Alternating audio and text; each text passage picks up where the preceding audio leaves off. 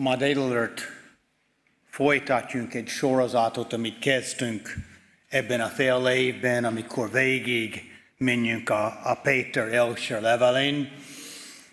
Egy érdekesség úgy látszik, hogy a Péter egy kicsit hasonló a Paulhoz ebben, abban, hogy a görög szövegben ez az első Péter első rész a harmadik verstól egészen a kilencedik versig az egy mondat. És um, szóval akkor azt lehet mondani, hogy a ma délelőtt Isten tiszteleten lényegében fogunk foglalkozni egy mondattal, um, ami ebben a, a pár versben van. Azt is fontos, hogy tudjunk azt, hogy az emberek, a zsidóknak, akinek írta ezt a levelet, vagy azok a keresztények az első században, ezek olyan keresztények voltak, akik kellett menekülni Rómából, és szétszórtak a különböző városokban, amikor Paul írta nekik, elég nehéz helyzetben voltak, küzdködtek sok mindennel, és Paul írta ezt a levelet az egyik értelemben, hogy ő akarta egy kicsit bátorítani őket, hogy, nem kell feladni, van lehetőség, van reménység, tudunk tovább menni a mi hitünkben. Azt is fontos látni, hogy ezen a, a szakaszon, amit, amivel foglalkozunk ma délelőtt, Péter ad egy alap az egész tovább mondani valójának, amit fog mondani ebben a levelben, és nagyon fontos, hogy, hogy mi látjunk, hogy az életünkben milyen fontos egy jó állapot. Um, az új szövetségben többször találkozunk egy, egy példával, amikor vagy Jézus, vagy más beszél arról, hogy milyen egy jó alap. Um, nekem, amikor én, én bejárok minden nap dolgozni itt a 13. kerületben, rengeteg építkezés van. És mindig, amikor van egy ilyen új építkezés, amit indul, mindig az első munka, hogy egy hatalmas nagy lukat kiásnak a földbe.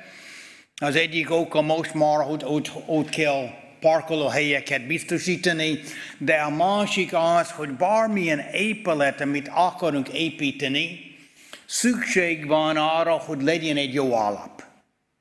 És csak akkor lehet erős egy épület, ha, ha van egy megfelelő alap. És um, ebben az igében látjunk azt, hogy mi az alap, amiből áll a Péter egész mondani való, ebben a, a könyvben. Jézus az egyik példában beszél arról, hogy um, fölteszi a kérdés, hogy az ember hol építi a házat, és, és az, hogy építi a körsziklára, vagy a homokra. És utána mondja, hogy mi a különbség a kettő között, ő azt mondja, hogy aki épít a homokra, az az ember, aki hallja az igét, csak nem teszi meg. Az ember, aki épít a körsziklára, azt hallja az igét, de meg is teszi. És az, hogy, hogy, hogy mi most építjünk egy alapot, akkor a gondolat itt nekünk az, hogy mi halljunk és meg is teszünk. De, de itt egy másik új szövetségi példában van szó arról, hogy mi az alap. És az alap, a körszikla az Jézus Krisztus. Lényegében az alap, amiről mi látjunk itt ebben az igé szakaszban, az, hogy, hogy a mi alapunk, a mi üdvösségünk függ Jézus Krisztustól és az ő munkájától. És itt látjunk, hogy, hogy mi az üdvösség, és hogyan lesz a mi üdvösségünk. Esetleg fontos látunk azt, hogy, hogy a mi üdvösségünk három részból áll. Az egyik rész az ember üdvösségében az, ami történt a múltban, a másik rész, ami történik a jelenben, és a harmadik rész, ami lesz a jövőben. A múltban, a múltkori rész egy híver ember üdvösségében az a megigazulás. Az a pillanat, amikor az ember újan születik, és új élete van Krisztusban. Egy híver ember életében ez történt valamikor a múltban. Esetleg van olyan ember itt köztünk, aki ez már 50, 60, 70 évvel ezelőtt történt. Lehetséges van olyan köztünk ma, aki ez történt az utolsó pár hétben. De ez valami, ami történt a múltban, a megigazulás, az újan születés. És amikor ez történik, az ember szabadul a bűn büntetésétől. Az üdvösség van egy másik rész, ami történik a jelenben, és az, amit nevezünk a megszentelődés, és ez egy folyamat, ami történik egy ember életében, a megtérés pillanattól egészen ameddig él ezen a földön. Megint ez változó különböző emberek életükben. Van olyan ember, aki ez egy nagyon rövid idő, vannak más emberek, akik ez egy nagyon hosszú idő. Ez a megszentelődés folyamat, és ez, amikor megszabaduljunk a bűn erejétől. Amikor ez a megszentelődés folyamat történik, akkor mi tudunk legyőzni a bűnt. Akkor a bűn ereje nem tud hatni ránk, ha amennyiben mi úgy választunk. Van lehetőségünk legyőzni a bűn ebben a időszakban. És a harmadik rész az üdvösségünkben az, ami történik a jövőben, és ez a megdicsülés akkor, amikor mi együtt leszünk Istennel. És akkor mi abban az ő jelenlétében leszünk, és amikor ez történik, akkor mi szabad vagyunk a bűn jelenlététől. Akkor nincs több bűn. Akkor abban az állapot, és ez, ez egy olyan helyzet, ami minden hívő ember tud reménységgel és örömmel várni, hogy majd ez lesz az én életemben. Azért mondom ezt a három, mert amikor mi olvasunk most ezeket a verseket, és foglalkozunk ezek a versekkel, mi azt fogunk látni, hogy, hogy mindegyik valami formában hat vagy az egyik, vagy a másik, vagy a harmadik részre a, a mi üdvösségünkból. Kezdjünk most a harmadik verssel. A harmadik versben látjunk egy olyan köszöntés, áldott a mi Úrunk Jézus Krisztus Istene és Atya.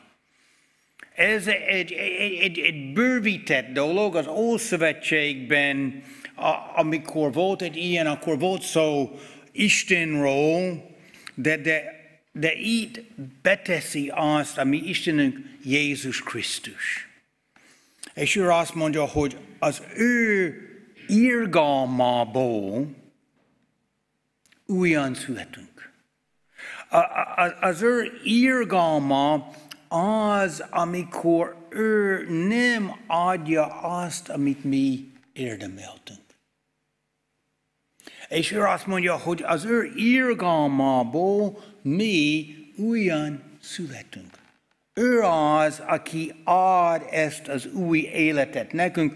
A múlt heti Varsanapban több szó volt erről a gondolatról, azért nem fogok nagyon belemenni ebben, de azt lehet látni, hogy, hogy a, forrás ennek az egésznek a feltámadás. És, és fontos, hogy mi azt látjunk, hogy, hogy ha Jézus Krisztus nem támadt volna fel a halálból, akkor, ahogyan olvasunk az első Korintus 15-ben, hiába való lenne az egész. ha, ha, ha nem lett volna a feltámadás, ha nem lett volna teljes Jézus Krisztus munkája a keresztvan, akkor reménytelen lenne a mi helyzetünk. De az, hogy ő helyettünk meghalt a keresztvan, nem reménytelen a helyzetünk. És fontos volt ennek az embereknek, akik nyomorúságban voltak, hogy ők láttak azt, hogy van reménységünk. Van reménységünk. És a folytatás a negyedik versben ő azt mondja, hogy, hogy van egy örökségünk. Fontos, hogy, hogy, hogy, megértjünk a, a, a helyzetét. Azok az emberek, aki, akivel beszél, ők már ismertek, hogy az Ószövetségben volt egy örökség, amit a zsidók kaptak. Az örökség, amit ők kaptak az Ószövetségben, az volt az ígért föld. És mi tudjunk azt, hogy, hogy ez az ígért föld egy, egy olyan hely volt, ami az emberek nagyon vartak. Azt mondtak, hogy ez egy olyan hely, olyan étel, olyan ital lesz, olyan nyugalom lesz, milyen nagyszerű lesz. De tudjunk azt, amikor mi olvasunk az Ószövetséget, hogy egy idő után nem maradt ezt az örökség az ő életükben. Az emberek nem engedelmeskedtek Istennek, és akkor látjunk azt, hogy fogságba kerültek, ilyen és olyan problémák voltak az életükben. És azért, amikor a szerző írt, amikor Paul itt, Péter itt ír, ő beszél, hogy milyen az örökség, ami vár ránk. És vannak olyan melléknévet, amit használ,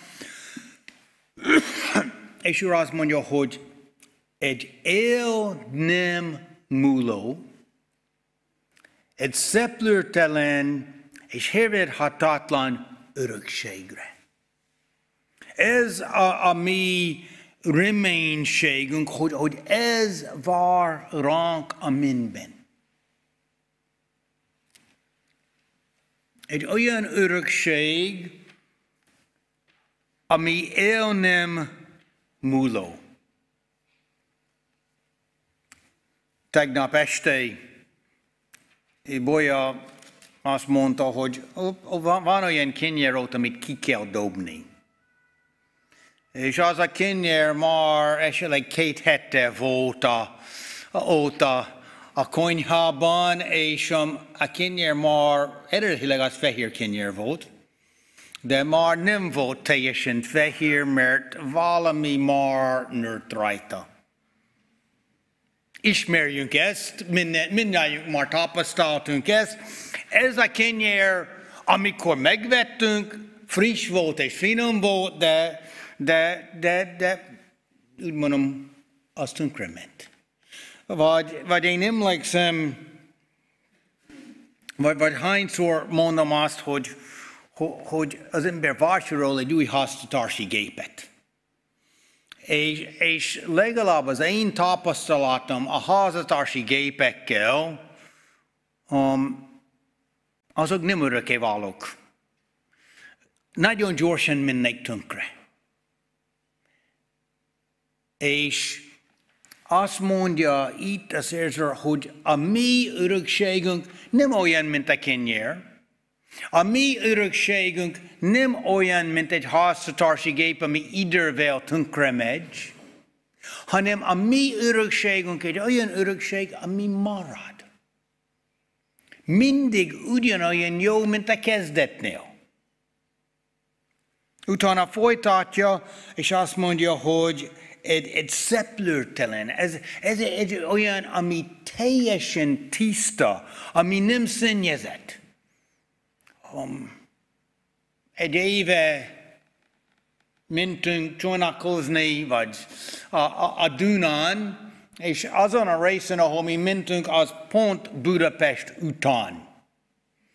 És amikor mi ott voltunk a vízen, én azt mondom, hogy semmi kísértés nem volt, annak ellenére, hogy nagyon erősen sütött a nap, hogy, hogy beteszem a kezemet a vízbe, és iszom egy kicsit abból a vízból, a Dunából.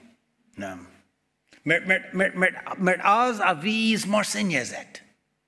A, a, az nem volt olyan szeplőtelen.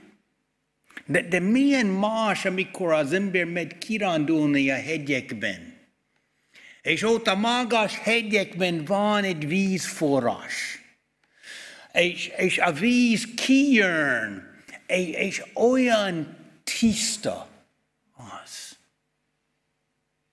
És az ember, amikor szomjas, akkor milyen örömmel hiszta azt a vízet. Egy kép, amit ad. Vagy a harmadik kép egy heverhetetlen. És akkor itt, itt az ember gondol egy, egy virágról. Um, én, én néha-néha, ez ritkaság, de néha-néha a kertból behozom egy pár rózsát a feleségemnek, és akkor azokat oda teszem a, a, az asztalra, és, és milyen szépek.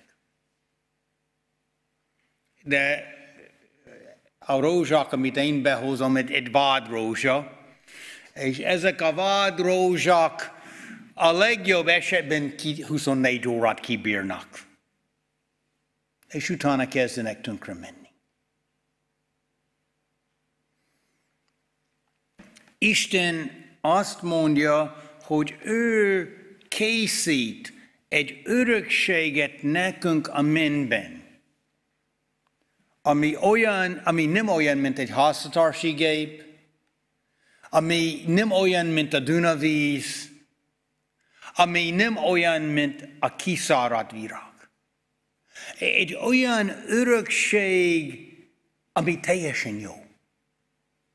És, és valahogyan ezzel ő próbál vigasztalás adni azok az emberek az első században, akik szenvedtek.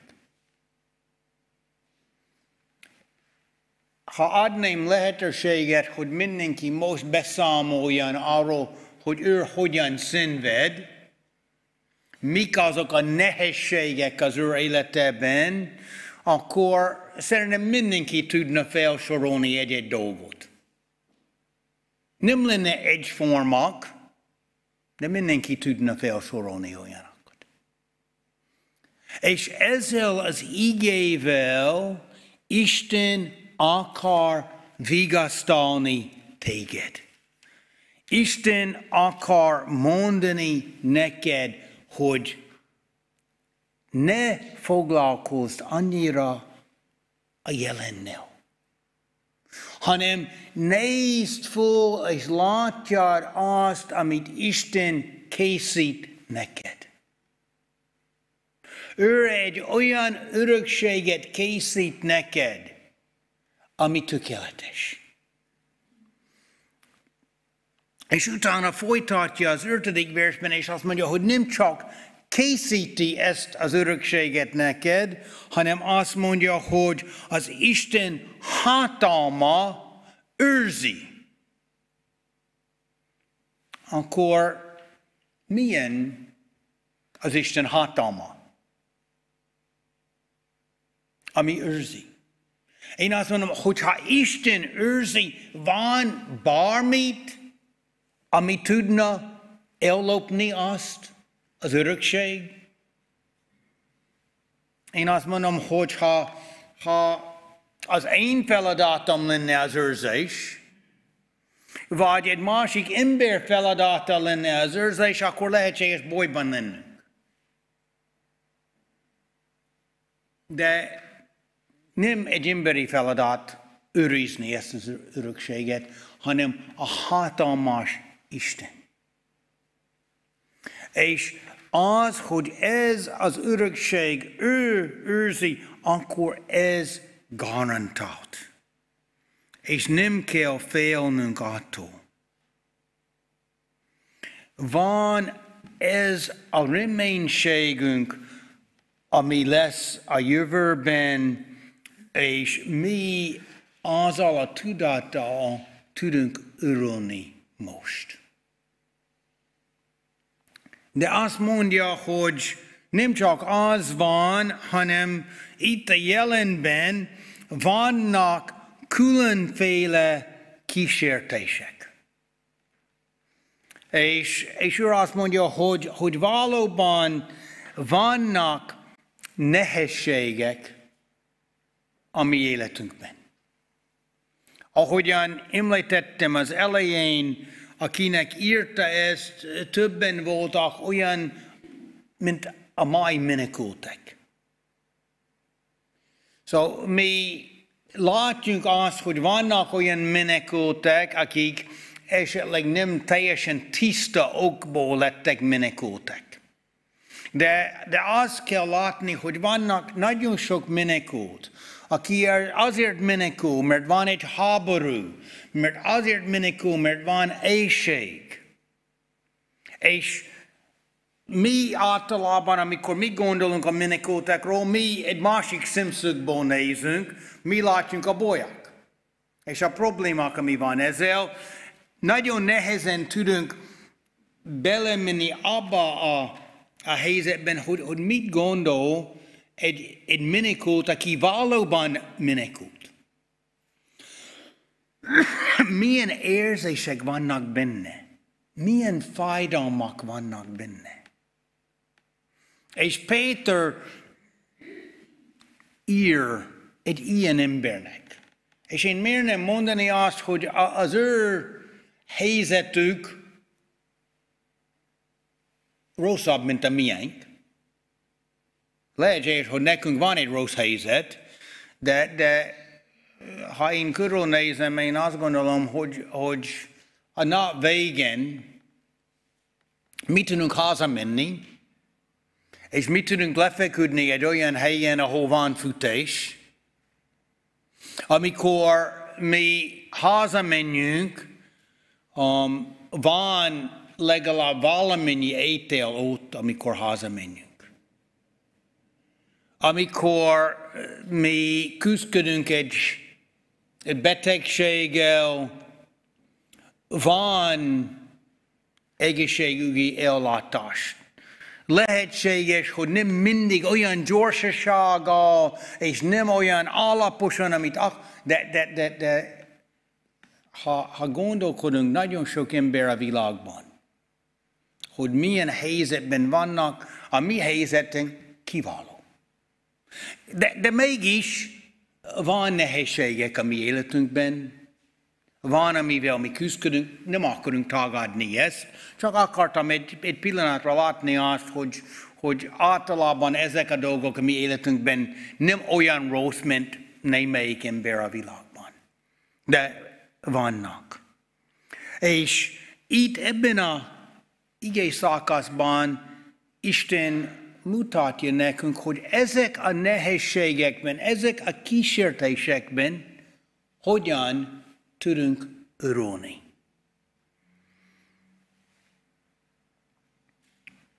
És az egyik, amit látjunk ebben, az, hogy ezek a nehézségek, ami van, csak egy időre tartoznak. Egy időre. És, és utána túl leszünk rajta. Ha, ha mi tudjunk azt, hányszor használjuk azt a példa, hogy, hogy, most már látjunk a fény az alagút végén. És valahogyan, amikor látjunk a fény az alagút végén, akkor könnyebb. Amikor nem látjunk a végét, akkor nagyon nehéz menni. De, de Isten azt mondja, hogy mindegy, hogy mi az a nehézség az életedben, lesz vége. Lesz vége. És akkor abban tudunk örülni. A másik, amit kell látni a nehézségek az életünkben, az, hogy, hogy Isten, ha van az a nehézség, akkor Isten engedte azt. És Isten célja ezek a nehézségekkel, Isten nem akar tönkretenni téged. A nehézséggel, hanem Isten akar formálni téged, és akar erősíteni téged. Amikor Los Angelesben laktam és futballoztam, um, volt reggeli edzés. És a reggeli edzés, ha én jól emlékszem, reggel hatkor kezdődött, és az edző nagyon gonosz volt, abban az értelemben, hogy a reggeli edzésre nem is hozta focilábat magával, hanem végig kellett futni azon a reggeli edzésen. És én és a, a, a többi fiú a csapatban mi nem élveztünk azt. Um, az edző angol volt, és, és ő az igazi angol kiértéssel ott állt a pálya közepén, és próbált bátorítani minket a futásra. És ő azt mondja, hogy vegyél föl a levegő, fiatal fiúk, fussatok! És mi ott futottunk. És um, valahogyan bennünk volt, az volt, hogy ez az edző akar tönkretenni minket. De az edző nem akar tönkretenni minket. Az edző célja mindig az volt, hogy ő akart felkészíteni minket a feladatra. És azt kell látni, amikor vannak a nehézségek, a kísértések, a próbák az életedben, Isten nem akar tönkretenni téged. Hanem Isten akar formálni és erősíteni téged. És ha mi ezzel a hozzáállással álljunk, amikor benne van a kísértésben, akkor valahogyan meg is tudunk örülni abban.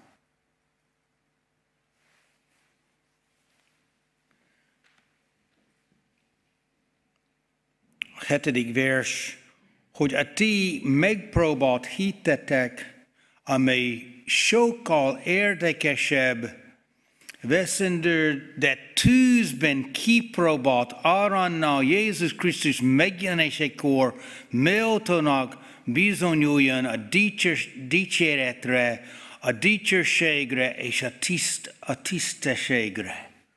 Ebben a, a gondolatban ő azt mondja, hogy, hogy ő lesz az, aki, amikor mi túl vagyunk ezen, ő fog dicsérni minket is. Ismerjünk a példázat a sáfárokról. És amikor a sáfárok visszahoztak azt, amit ők tették, és a, a gazda azt mondta nekik, hogy jó van, hűséges és jó szolga. Az lehet öröm okozni bennünk, hogy mi tudjunk azt, hogy ha kitartjunk a próbakban, ha kitartjunk a nehézségekben, akkor Isten azt fog mondani neked, jó van, hűséges és jó szolgám. Amikor van az, hogy, hogy mi tudjunk, hogy mi kapjunk azt a dicséret, az tud motiválni minket, hogy, hogy érdemes folytatni. Mert, mert, mert ez tetszik Istennek, ez örömöt szerez neki, ez, ez jó.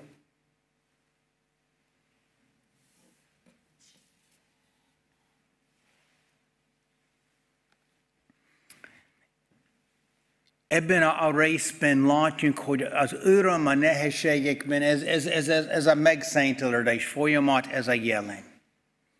És most az utolsó rész ebben, akkor visszamenjünk a kezdetre, az, amikor beszéljünk az üdvösségről, a megigazolás, ami még már a múltban történt, és, és itt Péter beszél arról, hogy milyen jó, hogy ti szeretik őt és hisznek benne, annak ellenére, hogy nem láttak őt. Péter írta ezt, Péter látta Jézust. Péter látta Jézust az életében, Péter látta Jézust a feltámadásban. És ő ad dicséret ezek a hívőknek, mert azt mondja, hogy, hogy annak ellenére, hogy ti nem voltatok ott velem, és ti nem láttatok őt, annak ellenére, hogy ti nem láttatok őt, mégis hisztek, mégis szeretik őt. Milyen jó az.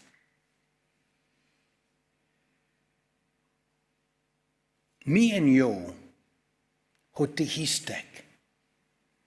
Milyen jó, hogy ti szeretik őt. Lehet örülni abban a hitben. Lehet örülni abban, hogy üdvösséged van.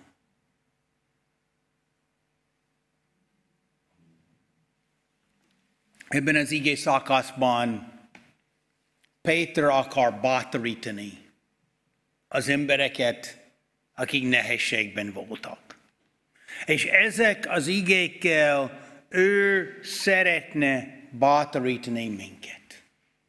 Abban, hogy mi tudunk örülni abban, hogy mit fogunk kapni a mennyben. Mi tudunk örülni a jelenben, mert tudjunk azt, hogy ezek a nehézségek nem túl nehéz, mindig lesz vége, és Isten használja ezeket a mi javunkra. És tudunk örülni abban, hogy üdvösségünk van, és az biztos.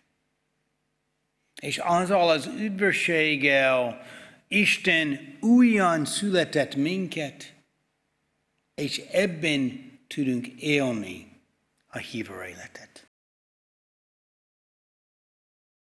Mondom még egy példát, um, esetleg már mondtam ezt, um, egyszer volt két ember egy börtönben, és a börtön a pincében volt, és csak volt egy kis ablak.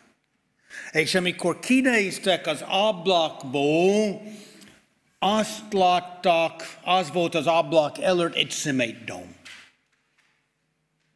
És amikor a két ember kinézett a börtön ablakból, az egyik ember látta a szemétdombot. És csak azt látta.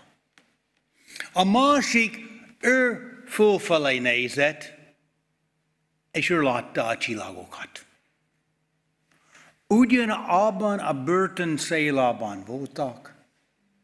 Az egyik csak a szemétdombot látott, a másik csak a csillagokat látott. Én remélem, hogy ez a mai igé segít minket, hogy mit tudunk látni a csillagokat.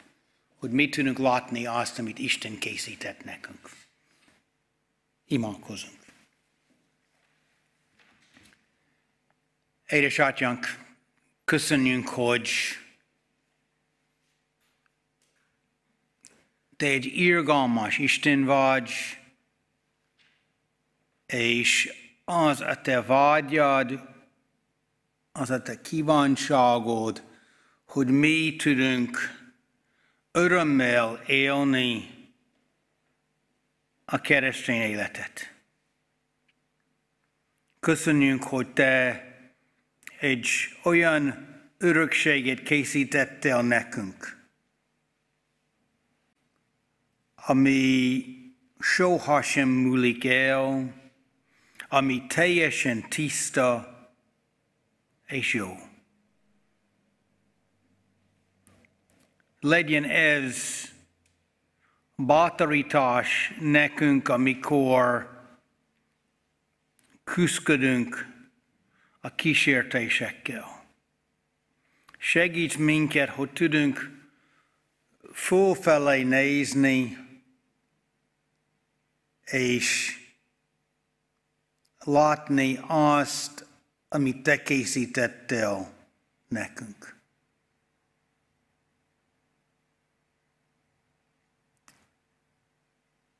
Ezt kérjünk Jézus Krisztus nevében. Amen.